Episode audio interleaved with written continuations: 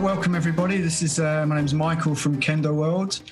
Um, Yulin is usually does this, but um, he's having a day off today, so you've got me. Uh, today, uh, we're joined by Paul Budden from the UK. Uh, Paul's been practicing kendo for about 40 years, uh, getting his shodan in 1982, and then 25 years later, his seventh dan in 2007, and was awarded uh, Kyoshi uh, in 2011.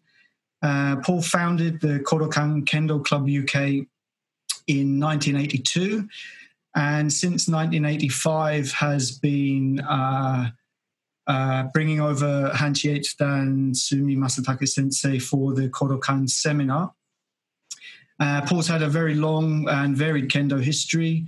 I uh, was on the organising committee of the 12th World Kendo Championships in Glasgow and had many other roles within the British Kendo Federation. Participated at many events as competitor and official throughout Europe. A very busy kendo life. But in addition to that, um, he's also written several books on the subject of kendo. Uh, the first was out in 1992, uh, looking at a far mountain, a study of kendo kata. Uh, he's also published three books with us at Bunkasha International Kendo World, and uh, they are A Truly British Samurai, Oshu Kendo Renmei, and A Man of Many Parts, which I'm sure we'll get to talk about later. Uh, his latest book, uh, Paper Butterflies, uh, came out this year. Um, so, Paul Budden, uh, please welcome to KED Talks. Great to have you here. Thanks very much, Mike. It's a pleasure to be here. so, not in the flesh. No, not in the flesh. So, are you keeping well uh, back in the UK? Yeah.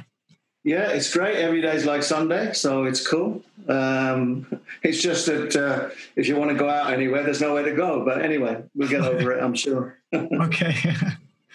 so, uh, as I uh, mentioned in your little intro before, um, apart from your your kendo experience, which has obviously been very long, you've also found a lot of time to be writing some books. So, your first one uh, was out in 1992. Um, uh, looking at a far mountain. So, what uh, what made you decide to take on writing a book back then?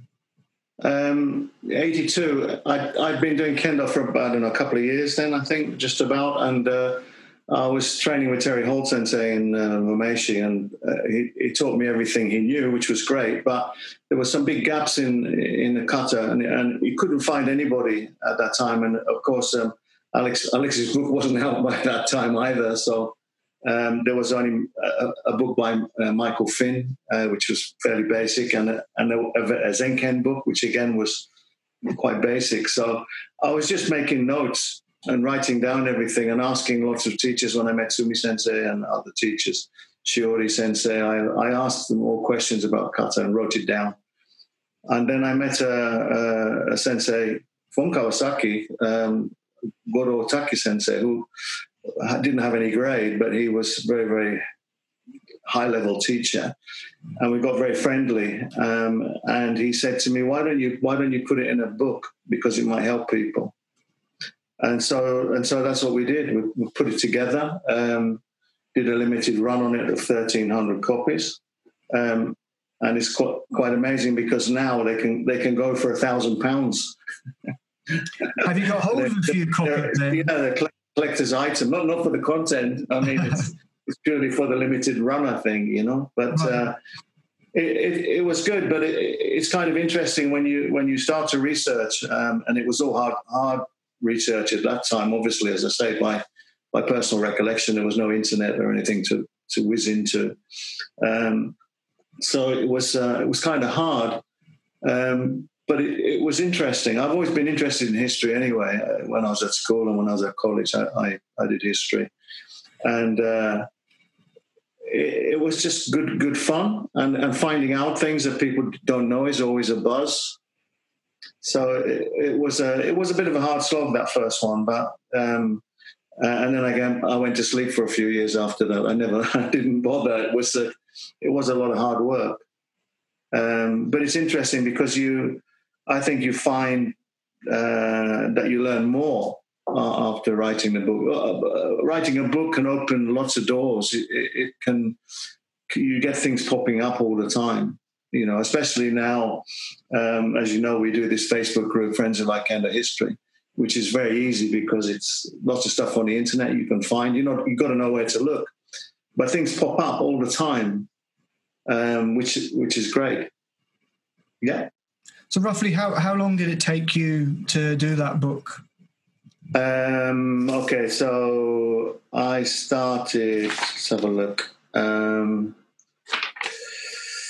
I started that in, in 1982. I started formulating, so it took me ten years to get it to get it out published. Wow! Um, but it, then again, the process was was different because everything had to be done on plates. Everything was plate print, so it, that took in itself about two years, I think, to get organized. Uh, and it was kind of funny because uh, there was a there's a somebody might remember a guy called Brian Kay.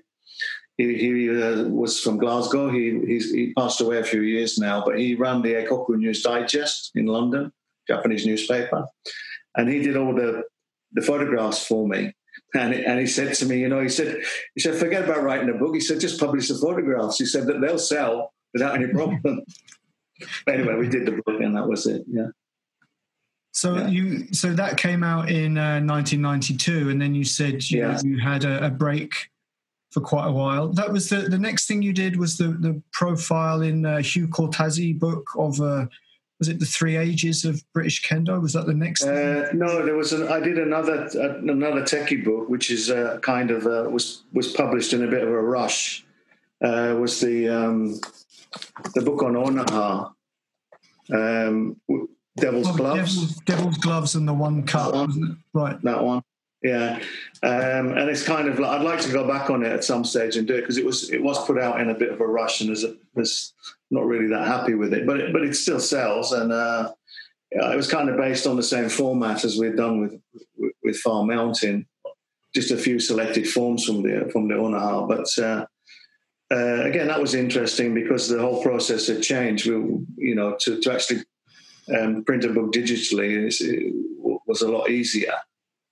Um, but as I say, I, th- I think uh, it's still work in progress for me, really, that one. Right, so right. When I get a spare 10 years or something, I'll, I'll do it.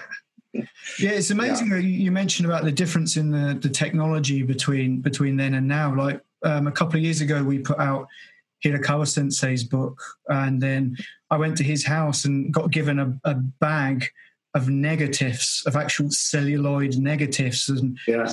I, I just don't know how how on earth. I mean, there's thousands yeah. of in in the book. In the end, there are 1,300 photos in that book, and then the negatives, the original ones, would have been so many more than that. But then having to yeah. go through each one, looking at in a tiny little frame, picking, circling which ones you want, and then a lot of yeah. the negatives weren't weren't able to be used. They were so old and scuffed. And so we did. Uh, we had to spend several days reshooting everything on digital. That's so much easier now yeah. to work yeah, yeah. with. So I, I, can imagine what a. Well, Far, Far Mountain was the same. We had a photographer there, and he, he took over three thousand stills, and then we had to sort through. And, and and again and again, we were doing cut and paste, but in the old-fashioned way, we were actually cutting out the pictures and sticking them together for the, for the preparation for the book. Oh wow! Uh, we got got a big box somewhere full of full of this stuff, you know. Mm-hmm. But yeah, the technology's definitely made things. Well, I, I, suppose I came yeah. into this in in around 2004 or five with Kendo World, so it was already digitized and on computer yeah. by then. But yeah, it's the same. It's the same with the researchers um, because, as I say, once once the internet burst on the scene, um, I did some genealogical research on my family, and it, it was just so much easier to be able to to I, had done the hard slog as well. I'd, I'd been to records offices and gone through everything, but to be able to do it at a touch of, of your fingers is, is, is quite amazing. Mm-hmm. And uh, I find that now, as I say, with the research that we did for for the other books, more recent books, it, it was a lot easier to to find stuff. It's just knowing where to look. Right, right. No, but it seems to work. Okay, so the the first book that you did with us was um, a truly British samurai, the exceptional Charles Boxer. Um, oh, great! what a salesman there. You got a great copy for you there. Yeah.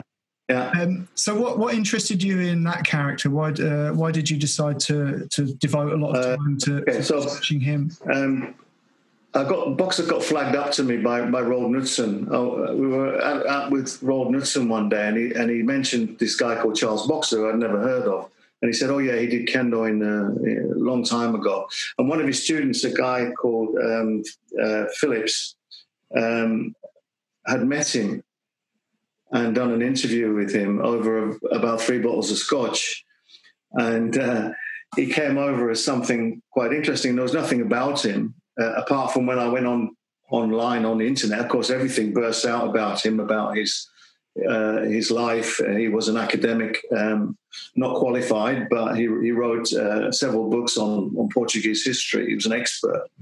Um, and he was uh, at the um, SOAS and um, uh, I think it was Harvard. He was a professor there. This was after after his career, but he, originally he was a soldier, uh, and he went to Japan in 1931. So I started to research, and I say all of that stuff was was was fairly well documented about his, his affair with uh, Emily Hahn, his marriage, um, about him being in Hong Kong, that he was a spy. All of that's fairly well documented. But what wasn't documented was his, was his kendo history.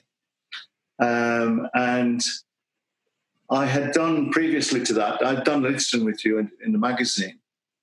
And uh, Lidstone again was was fairly easy because I was given an invite into the family and then found documentation within the family. And the same thing happened with um, with Boxer. I, I contacted his daughter Amanda Boxer, who um, Alex very very nicely pointed out was was very famous for in uh, Saving Private Ryan. She's uh, she's Private Ryan's mum.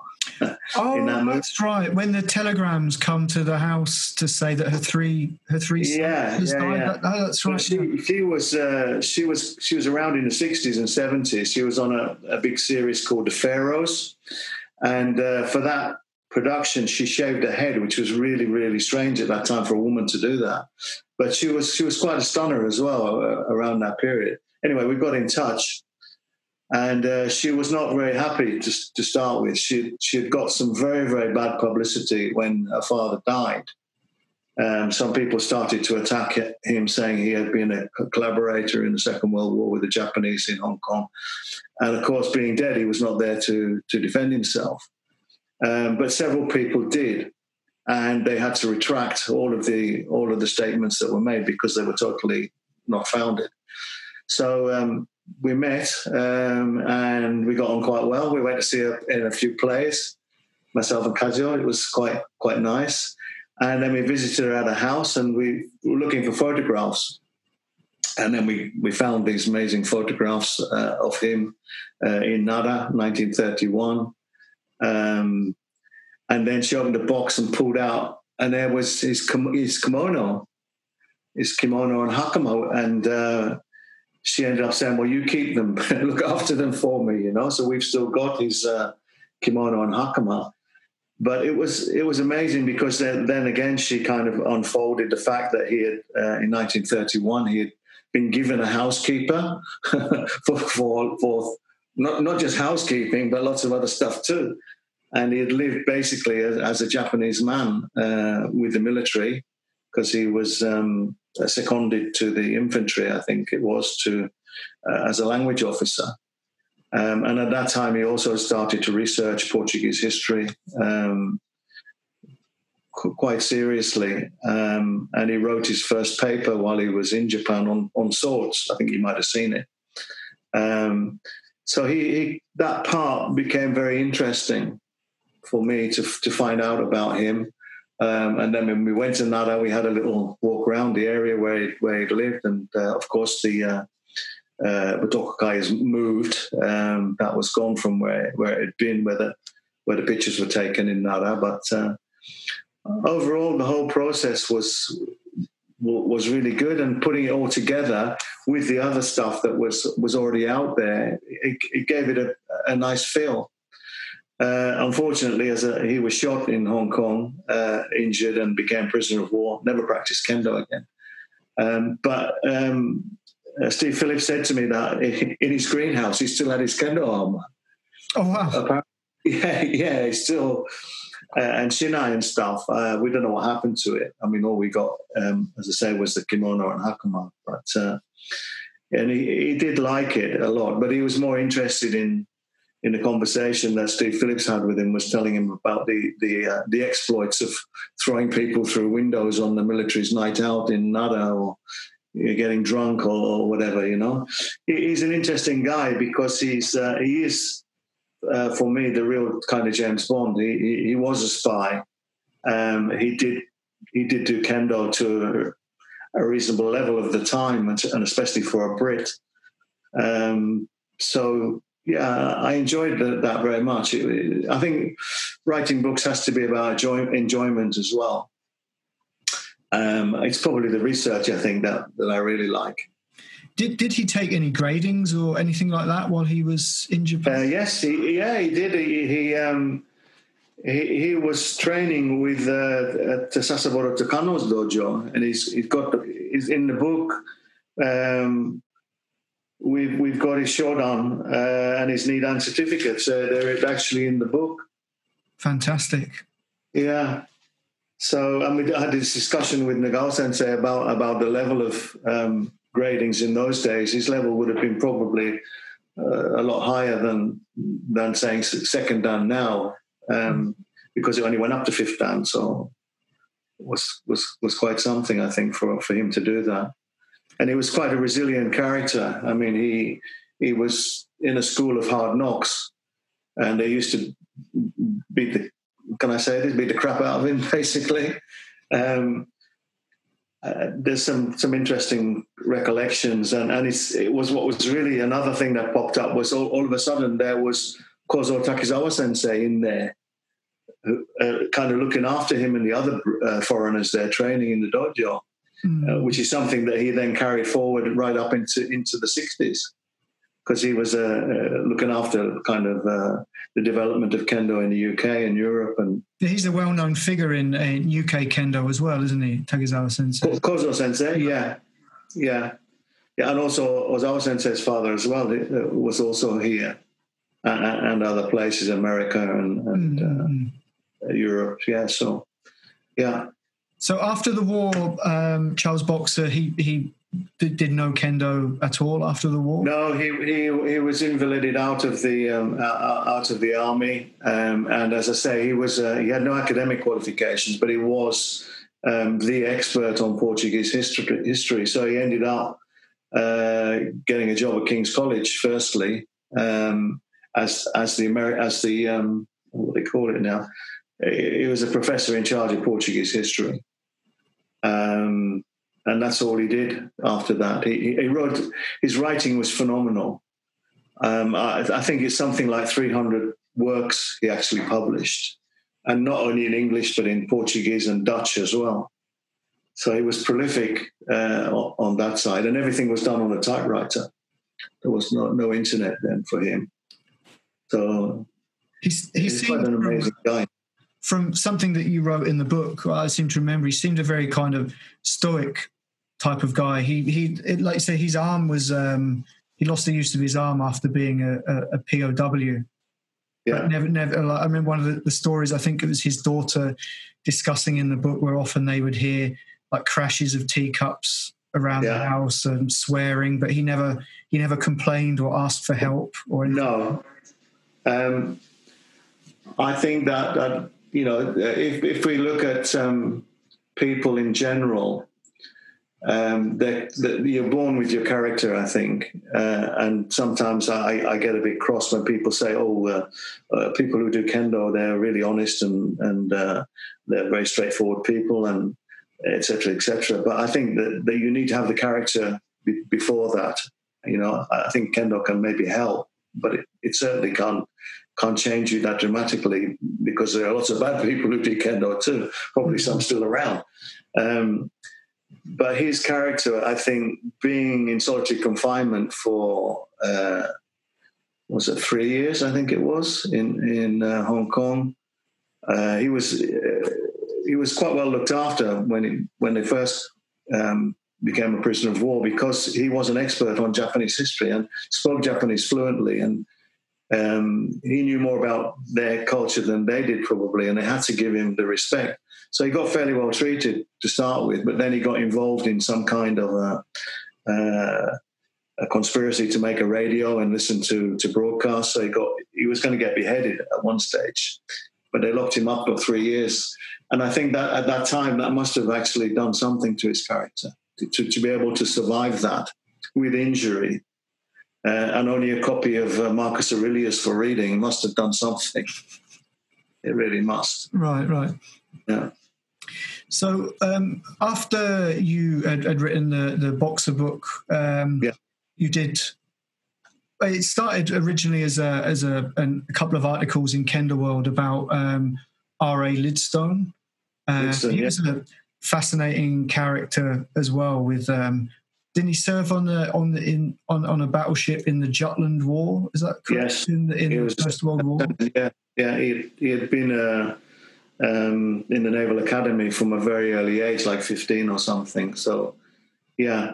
He, he also, I mean, the, it's it's interesting because the um, the 20th century seems to have thrown up uh, lots of individuals with that, that are quite exceptional. You know, you look at like Hemingway and uh, and people like that, and even Boxer's wife, Emily Hahn, as a writer, um, uh, and Boxer himself, and then Lidstone is is again kind of in in that kind of uh, uh, setting because uh, he was in the navy in the First World War. Uh, he became a, an established music hall artist with with the strong arm dancing technique, adagio dancing technique with his with his wife. Um, they went to Australia and New Zealand. Uh, they came back. He became a fight arranger, uh, and then in the Second World War, he was uh, um, conscripted into the into the RAF, uh, not to fly, but as in charge of the American air bases in the UK. So he, has got quite a quite a varied history, and it was it was kind of um, it was again Terry Holt that, that kind of pushed that one on me um, because everyone was always talking about Lidstone and the, and the Lidstone Taikai at the Nenriki, where they bring his armor out and stick it up, but nobody actually knew anything about him. It was, oh, he died in the Nenriki in, uh, in this year. And uh, there are probably still a few people that, that do remember him. Um, but the majority of people knew nothing. And even Terry, uh, who, who, had practiced at the Nenriki with, with Lidstone, uh, didn't know where he first saw um, kendo. He said, "Oh, I think uh, Lidstone supposed to have seen uh, kendo in Australia, but it, it, was actually in New Zealand uh, that he first saw the, the kendo." Uh, and then after going off to Australia and coming back, um, he he started with the Kaoru Michiko Sensei in London, 1931, which which is exactly the same time as as uh, as Boxer started in Japan. So the two started more or less at the same time, but in mm-hmm. different.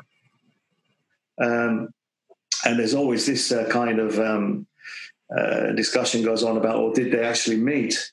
Uh, and I was told that yes, they did meet. They met at the Budokai, Kwai, um, and uh, the two clubs were were where, where Kendo was taught in the UK in the in the very early days. The Budokai Kwai starting and uh, the Anglo-Japanese Judo Society with Kaoru Michiko Sensei. They, they were the guys doing the kendo uh, and teaching it because at that time in the UK, it was, it was there weren't really any dedicated kendo clubs. It was all part of judo clubs. Uh, it was, yeah. I mean, it's again, it's before the, the term martial arts would be would, would have been used, but they were practicing uh, at the Budokai. They would do all kinds of stuff. I mean, they would do lectures on on on, uh, on, on kiai. They would do uh, uh, lectures on on uh, Japanese art. They had they had um, displays in actually in the in the building, which was at the back of the Buckingham Palace.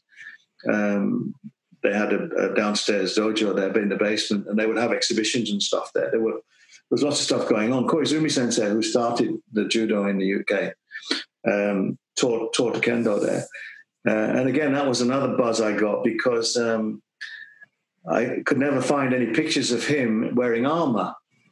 Uh, and then about two years ago, uh, all of a sudden, a picture pops up with him wearing his wearing his bogu. So it was like, wow, there he is, you know. um, but yeah, those were the places that that, that started uh, uh, the kendo, and it was being practiced alongside judo. So then, Oh, yeah. uh, Lidstone was training in that dojo after the war in the UK. Uh, no, he uh, he up until the Second World War he trained with Michiko Sensei, and, and as we know, um, in his book, there's a picture of the um, the display given to um, Prince Chichibu in, in Hurlingham in Chelsea. The uh, the demonstration. I'll find it in a minute. there we go. Uh, I think, yeah, this is the the picture of the Hurlingham display, and it was half Japanese, half uh, half half Brits in there. Uh, Lidstone is listed, and so is Koizumi, and so is Mishiku, and and some other Kuzutani who, who I mentioned in in uh, in Lidstone's book, Okamoto as well. They're all listed as doing this this uh, display for the for the prince, and they wore biscuits on their armor, Bis- and uh, you were dead if the if the biscuits were broken. And uh, it was so it was so frenzied apparently that the, the referees had to drag people out to tell them they were beaten, basically.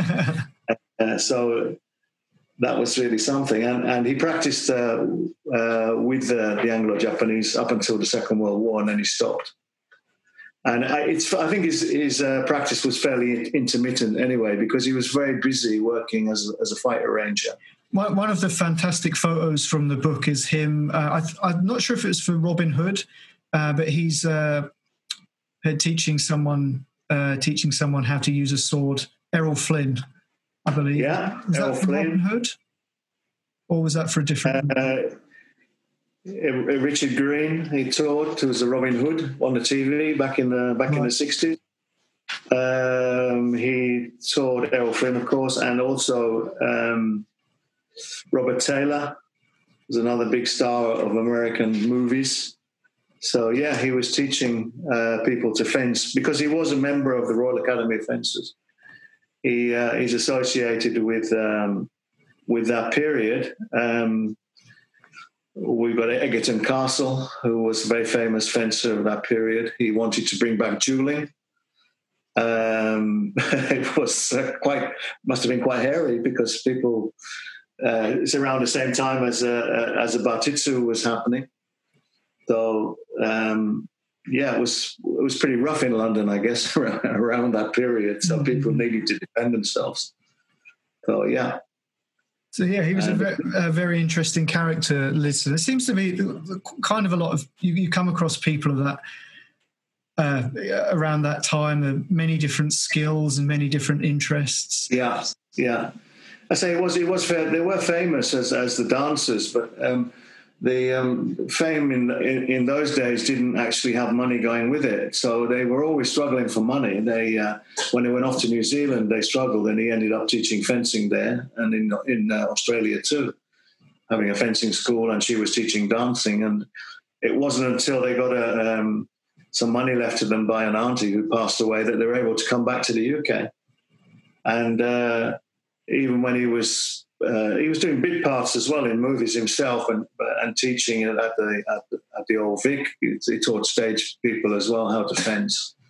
And then he set up this um, organization of, of fight arrangers, and uh, but he was always struggling for money. They were never well off. So, uh, and it wasn't until '57 um, when Knutsen discovered the three armors uh, in the Anglo uh, Japanese Judo Society, or the, or the London Judo Club, as it was called, and started to practice kendo. That he got in touch with uh, with Lidstone and, and kind of dragged him back into into kendo. But he was a he was a he was a perfect gentleman, um, and he he held the, the the British Kendo Association together in the early years for sure. It was because people respected him uh, as kind of the grandfather of uh, of kendo in the UK for sure. So for, for people that don't know about him, what, what exactly is the Lidstone Taikai?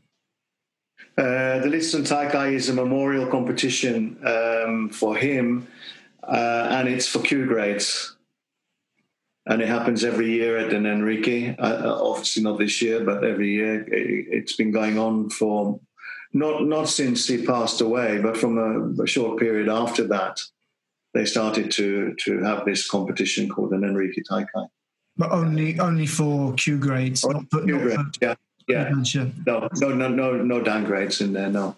Roughly, how yeah. many people participate in that in that competition? Um, I don't know. I mean, I, when I did, I did it back in 80, 81 or 82. I think it must have been about, well, must been a good 30 people there, 30, 40 people can, can attend. It depends, you know, on the, on the numbers. Um, but yeah. Okay. So you said your, your kendo history goes back to, I know you got your Shodan in 1982. So yeah. Since, since, then, in your obviously a kendo career of around forty years now, um, who who has been some of the, the big influences on your on your kendo life since then?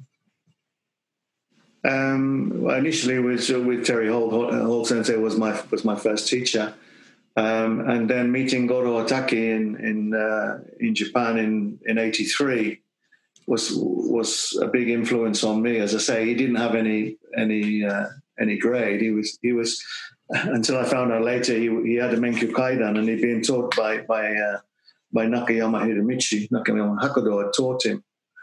Uh, and he was quite something to watch. A lot of pressure, real old style kendo, but very interesting man because he, he had his business in Kawasaki. He was uh, into commodities. Um, and they also had hotels, I believe, the family. And his father had been sent to America for his education in, in the Meiji period. So it was quite something. He, he spoke English, he could read Greek, he could read Russian, um, and was a real kind of uh, philosopher of life. He, he was a, he, he, said, always a student. I'm not a teacher, I'm always a student. Um, so we got on very well, and uh, he was a big influence on on on my thinking, not not so much on my kendo, because mm-hmm. it's, it's uh, uh, something different to to what I would, was being taught. Um, and then going to Kitamoto, uh, um, I experienced Japanese kendo for the first time, perhaps in uh, because in UK we, I didn't see a Japanese teacher actually for about three years. There was not anybody around. Um, but after Kitamoto, then uh, we started to have a, a, group in a, in in the Thames Valley area called the Thames Valley Kyokai. We had six dojos together, and we would practice. And uh, there was a teacher um, uh, from Nanzan University, um, Shoji Enomoto, was was doing a sabbatical in in UK on on European Budo. We were studying, and I helped him with that a little bit on the research about fencing and stuff and he would come and support us in this group of, of six dojos. Um, and then we went over. I organized. I was working in Paris in my business for about 25 years, three times a year, and I used to practice in the dojos in Paris. And uh, I set up a, um, a visit to Maisons-Laffitte dojo uh, outside of Paris with uh, Jean Claude Touvi, and uh, we we took a group of, of um, uh, from the Thames Valley Kyokai for for a weekend visit for, for practice and for socializing etc. All, all, all on the train and the boat, no no cars or anything. It was uh, was was quite nice having to navigate through the metro of Paris, but uh, I, had done that a few times anyway, so it was okay. Um, and there on the Saturday morning in the Budo Ons, uh, I saw from the corner of my eye uh, this person walk into the dojo, and I, I looked and I thought, wow, that is a sensei, just, just by the way that he walked in. And he, he sat down and he put his armor on, and I, I, I was the first person to practice with him, and that was Sumi sensei. And so that was the start of the relationship. Um, he was there in Paris, uh, in France, as a representative from the Zenken, the, the, the expert, as they call him in France, for about six months with his family, his wife, and two, two boys. And we, we met afterwards, and, and Terry and myself, and uh, we discussed, and uh, we invited him to come to London to uh, because what happened in the summer in, in, in in France is everybody's on holiday, and they were kind of at a loose end what to do with the with their expert. So we said, okay, we'll take him for for for a weekend, long weekend, and he came over. And uh, I'd started running the um, the Kodokan seminar in uh, about two years before, 86, with Matsumoto Junpei from, from Kyoto. He's 85 or 86. Um, kind of lost a year somewhere. Uh, and then Matsumoto Sensei came over 87 for the second year. And then in 88, Enomoto Sensei ran it for us because he was still in the UK. And then I asked Sumi Sensei, could you come and uh, run the seminar? And he said, yeah, fine. So that was 89. And uh, this year should have been uh, the 33rd year of the seminar. So Sumi Sensei has been coming to the seminar for over 30 years. So it's had a little bit of an effect on me how important. How important has uh, Sumi Sensei been? Well, obviously not not just to yourself, but to kendo in Britain in in, in the bigger. Uh, I think that through the Kodokan seminar, many many many people have been exposed to his uh, teaching.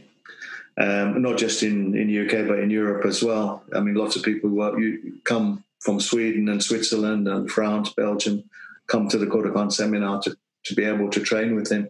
It's a, it's a kind of a unique environment because you can. Um, the original idea I, I took from Kitamoto was that I want I wanted to have a seminar where you eat, sleep, and and fall down and uh, get drunk and get up and play kendo all together, uh, and and that's what what we started with the Kodokan. It became the first residential seminar for for that. So you could be sitting next to Sumi Sensei, talking to him one to one, which is probably quite unique because it doesn't always happen in Japan like that. Um, I think we're very fortunate in the UK to have this kind of exposure with high level teachers. Uh, Ozawa Sensei is another one that's been coming to the UK for more than 20 years. So, again, you can socialize and, and meet.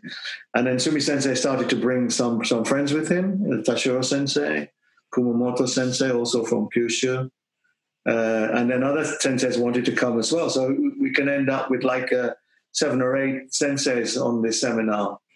Um, Nagao sensei also has been there, uh, come. Uh, Wegaki sensei, Mori sensei, they've all come to the seminar. Uh, so it's, it's kind of a great event for us to be having that exposure. Right, right.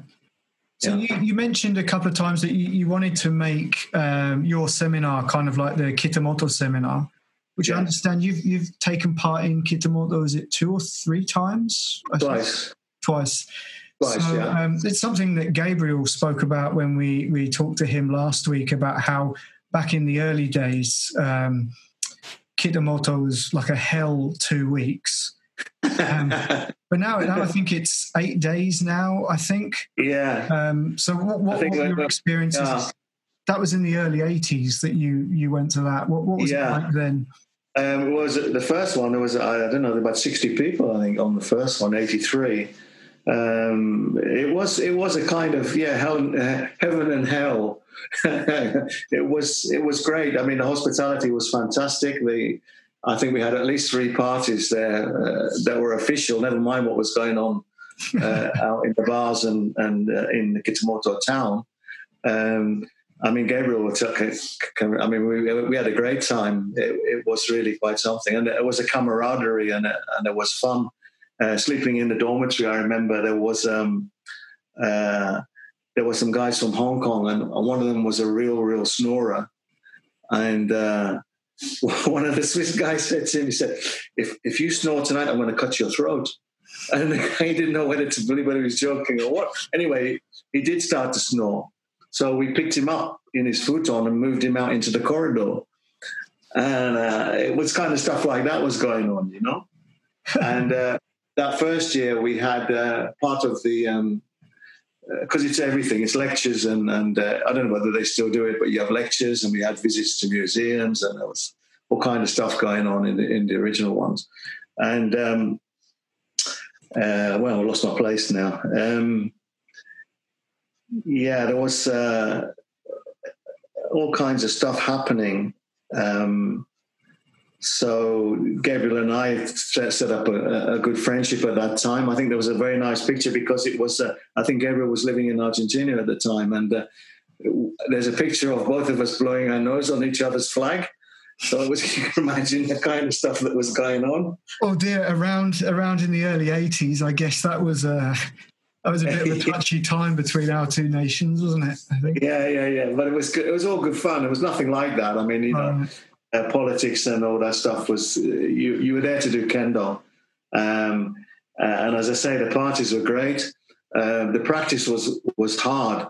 Um, the worst part about it was for me was that um, uh, I was in a group where had, they took us in a little minibus down the road to a school because they didn't have the full facility there at that time.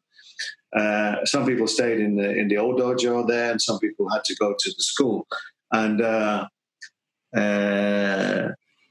next to the school uh, was a swimming pool. So you can imagine in uh, when was it July August time how hot it was, and we're doing kakari geiko in the dojo, and all the kids are splashing about in the pool. So it was like a mental torture. And then when you went to the toilet, you could look out of the window and you could see the rice fields blowing in the in in the sunshine. And it was like, where would I rather be? but you had to go back and do the practice. So you know, and you'd be standing there and there'd be a pool of water. Uh, there's no aircon in this dojo. It was that, that's what, uh, yeah. A, a, few people I've spoken to about the old days of the Kitamoto seminar I think Gabriel mentioned it as well. Is that when I think the last time he went was in 2008, seven, something like that. That yeah. the new dojo that they use is actually air conditioned, which is uh, yeah. yeah. even the, the, new Noma dojo that I'm a member of as well is air conditioned, which right. just fantastic. fantastic.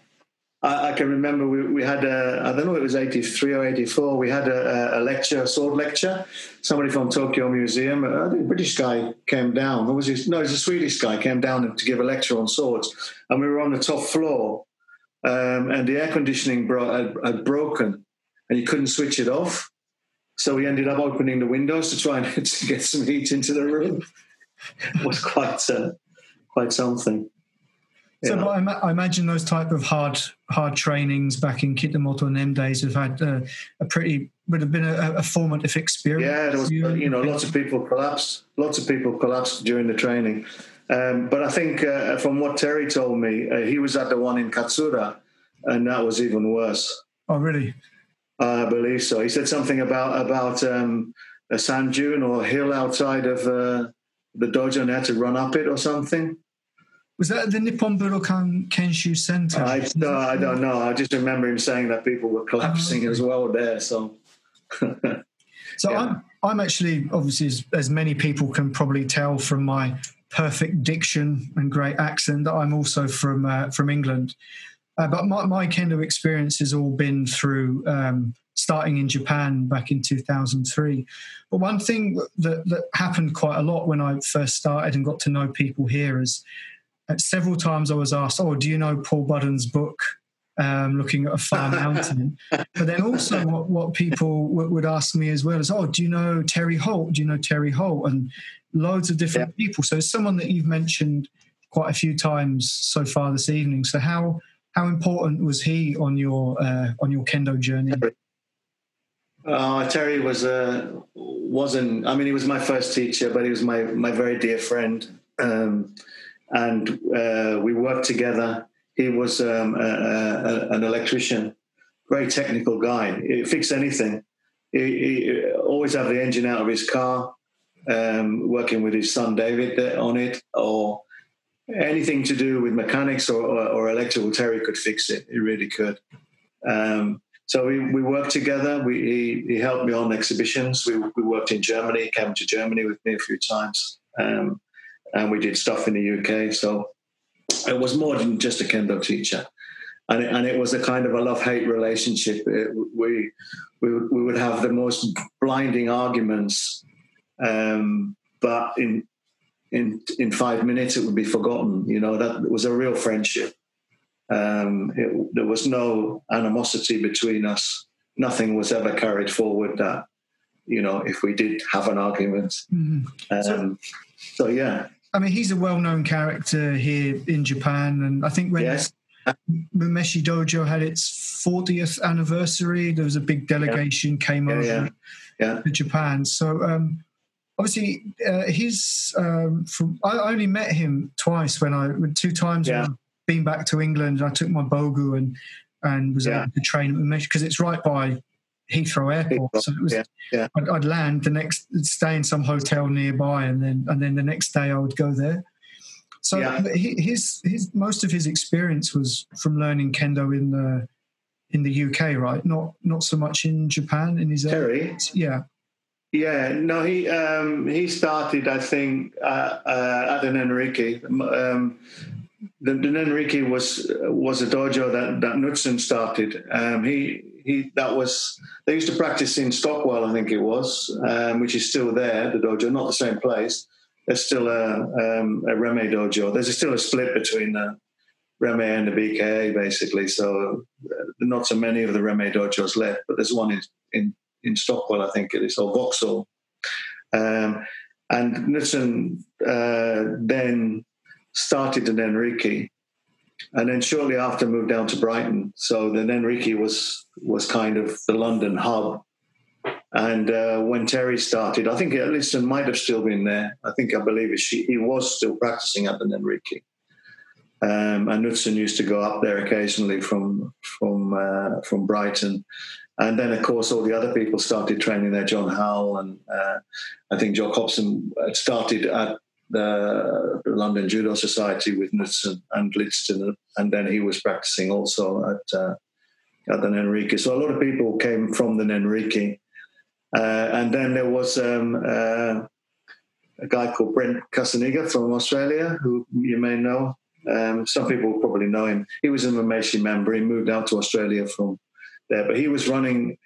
Uh, it wasn't called Mumeishi. I think it was was called uh, the West London dojo or something. He was running uh, Heston dojo, they called it. Uh, and he asked Terry to go and help him. So Terry went there. Uh, and then Fuji Sensei was also around in the in that period. He was practicing at the Nenriki as well, and, and throughout other places. And he apparently named the dojo the Mumeishi Dojo. So and it was in Heston before it moved to Cranford which is where it still is now. Mm-hmm. So, yeah. what, what so Terry's UK, yeah, UK, mm. UK started UK everything basically, and he was very, very pan British. he, he, could be quite a, quite a handful if you were going in France or in Germany at that time in those early days. He was very proud to be British. So. what what made him such a good teacher then? Because it just I hear many great stories about him, and he, he just had a, a, lot of time for people. He had a very big heart. He could, he would, he would give you time. He gave me an awful lot of time when I started. I, I was, I was still practicing Aikido at that time, and I had a, dojo in Amersham, and I started to do kendo. I used to, I went to Mumeishi and I started, and Terry said to me, "Why don't you start kendo in Amersham at your Aikido dojo?" I said, "Okay." So I said, "You're going to come?" He said, "Yeah," and he, and he would come every week he would come out to Amersham and we would practice. And then we had guys coming in from from Oxford to the practice in Amersham, and then they started the Oxford dojo. It was kind of a you know he he, he wanted to he wanted to promote kendo big time. He, he enjoyed people's company and he enjoyed the practice. He, he did enjoy having a having a bash for sure. What's the name of the pub that's just down the road from the sports centre? I remember I've only been to Mumeishi twice, but I've only been to that pub twice as well. So yeah. Um, I know the the Rising Star is the one in. Not the Rising. No, I, I, I don't remember what it was because originally um, there was a pub in the Mumeishi. They had a bar in the in the sports centre there for many many years. We always went in the bar afterwards there. So it was when the bar closed down that they moved to that pub. But I, I can't, and it's a Fuller's pub, but I can't remember what uh, oh. I can't remember what the name is of it. But yeah, that's their their centre now, I think. So yeah. And of course, the but it's kind of funny as well because I don't know whether I can tell you this story or not. You can edit it out later, maybe if you want to. But um, Terry knew everybody. Terry, every Japanese teacher that you mentioned, Terry knew him Okay, that was irrespective of of uh, of who they were. Terry knew them. I know him. He's a friend of mine, and they're all friends of his. Terry's friends. And the big joke was uh, that one of the students said, uh, and not to Terry, but he said, you know, he probably gets a Christmas card from Kasahara Sensei still. So it was kind of like, okay, but that was Terry. He, he did know a lot of people for sure, you know. So, yeah. So after, after the UK, you've been running dojo in Malta. Is that correct? Uh, I helped to to, to start the uh, kendo in Malta. I helped the de- development of kendo there. Yeah, yeah. But but now you, you so you lived in Malta for a while, or you... no? I, I, I, didn't actually live there. Um, we I, I, was going there quite a lot, um, and uh, we kind of, as I say, help, I helped start the kendo there. And, and Kaja also was was a national coach for the team there for some years. So I was a technical director um, for for most of the years, and then uh, president for a couple of years there. Um, but now it's it's finished. I'm kind of getting a bit too old for travel now, so I'm not that I don't do it, but I'm still kind of. And they they need to go in a different direction now, so it's a parting of the waves. Yeah. Okay, so I think uh, we, are just coming not, up. Not, not, not, those kind of waves. Those kind of waves. Yeah. Yeah. So we're, we're just coming up on about an hour now. So I think uh, it's okay. fascinating chat so far. Yeah. Um, before we before we finish up, I don't know if anyone else has any questions they want to put in the chat, but uh, yeah. if not, uh, would you like uh, this opportunity to just uh, quickly promote your books that you've got I, I can do, yeah. Oh, oh, what I wanted to say was um, about research. Um, I, th- I, think researching is is extremely important um, and not just historical research, but to research uh, any aspect that, that you need. Um, because I think that that um, uh, without the research, you can't progress. I, I, honestly think that no matter how much physical energy you you exert in kendo, if you're very serious about it, um, which all of us seem to be, having practiced for a number of years, and and also the duration of time doesn't doesn't help either. I think that you need to research, and sometimes that means thinking outside of the box to to to look for different solutions to any problems that you've got. Um, so I think it, it's essential to research. Um, and again, looking at history, we can see where things went wrong. Whether they that altered, I don't know. Uh, but it, it's still interesting to see the uh, the outcome of what happened, and is it going to happen again, or will it be changed, or you know? So yeah, but yeah, books. Uh, I've got what have we got? That one, Man of Many Parts. So Man, Man of Many Parts is about um, Lidstone, Roald Alexander yeah. Lidstone. Uh, Boxer, Charles Boxer uh, latest one, Paper Butterflies, that kind of did get me started in, in a way uh, because I, um, part of the, the Kodokan seminar was also lectures. We had lectures, sports lectures and other lectures. Uh, and I did a, a, um, a, lecture on the Japanese village, 1885 in London. And that kind of got me started on researching the history in the UK. So I went I went on to that, and then uh, Hugh Cortazzi's book. They've got a section in there on the history of uh, UK kendo. It's a ten volumes he did. Sekio Cortazzi, amazing, amazing writer. Uh, and then, of course, Oshu Kendo Renmei, forerunner of the European Kendo Federation. Uh, that one, if you get a copy, it's worth a grand. yeah, it's also. If anyone's got any spare copies of looking at a far mountain and study Kata, then yeah. I'm sure your quid's in. If uh, you, there's uh, also a paperback. Tuttle, Tuttle uh, reissued it in a paperback. Uh, now it's only available as a Kindle, I think, so you can't actually get that one. Devil's Gloves, okay, there's work in progress still, but it's got a it's got some novelty interests. Uh, the other books, of course, is uh, Lidstone's. If you can find that, that's also worth some money. The first book in English on Kendo by R. A. Lidstone. However, uh, this one there was a guy called Tommy Otani uh, also teaching kendo at the same time as Knutsen, and he wrote a kendo section in here, and it's really good. It's far better than, dare I say, Lidstone's book. Um, his understanding, because his his father was a uh, was a judo teacher. It's a section on kendo there. Um, he worked with Koizumi Sensei. Otani, Otani Sensei is kind of uh, very important for the introduction of, of, of, children's judo in the UK. And also, he wanted that, that judo, in a way, is to blame for the very uh, uh, poor money that we get for, for charging for kendo in the, in the UK because he wanted to bring judo down to an affordable price. So you could you could practice for like 10p or something, you know. Uh, so he's to blame for everything. But but great book, Tommy Otani's book. Yeah. Okay. okay. Great. Yeah. We've had uh, several people listening into this uh, conversation. So thanks very much to our patrons yeah. uh, for doing that. Yeah. Um, yeah. So we, uh, yeah, thank you uh, very much for taking the time to speak to us. It's uh, no for us in Japan. It's uh, about our bedtime now. I think uh, Alex needs to what? go to bed and catch up on his beauty sleep, which uh, All right. was obviously okay. going to need to be quite. You mean lot. Alex today hasn't collapsed then from too much beer? oh, no, mate. No, I've been uh, um, uh, entranced by the, the stuff you've been talking about. It's been really great. So thank you for that. You're welcome.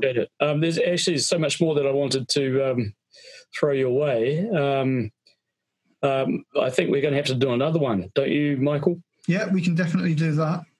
Yeah, absolutely. Um, I really wanted to know more about uh, Terry Holt uh, as a person. yeah. And I also wanted to know a, a, little bit more graphic detail of your time in Kitamoto. And also, you know, what, what are the things that are primarily uh, inhibiting uh, the dissemination of uh, something like kendo, kendo culture in uh, your cultural milieu of, of, of, the UK and, and, and elsewhere, and you know what what what works, what doesn't work. You've you've uh, you know I mean you've spent decades teaching it. You've seen a high turnover of students. What is it that keeps students there, and what um, you know uh, why do they leave, and you know how can you make a success of it in a place like the UK or Malta? So mm. so many other things that we need to. We've only just scratched the surface. Um, so if you if you're up for it, I would really like to talk to you um, uh, about the nitty gritty, as it were, if, it, if that's all right. Yeah, yeah, yeah. Name the names.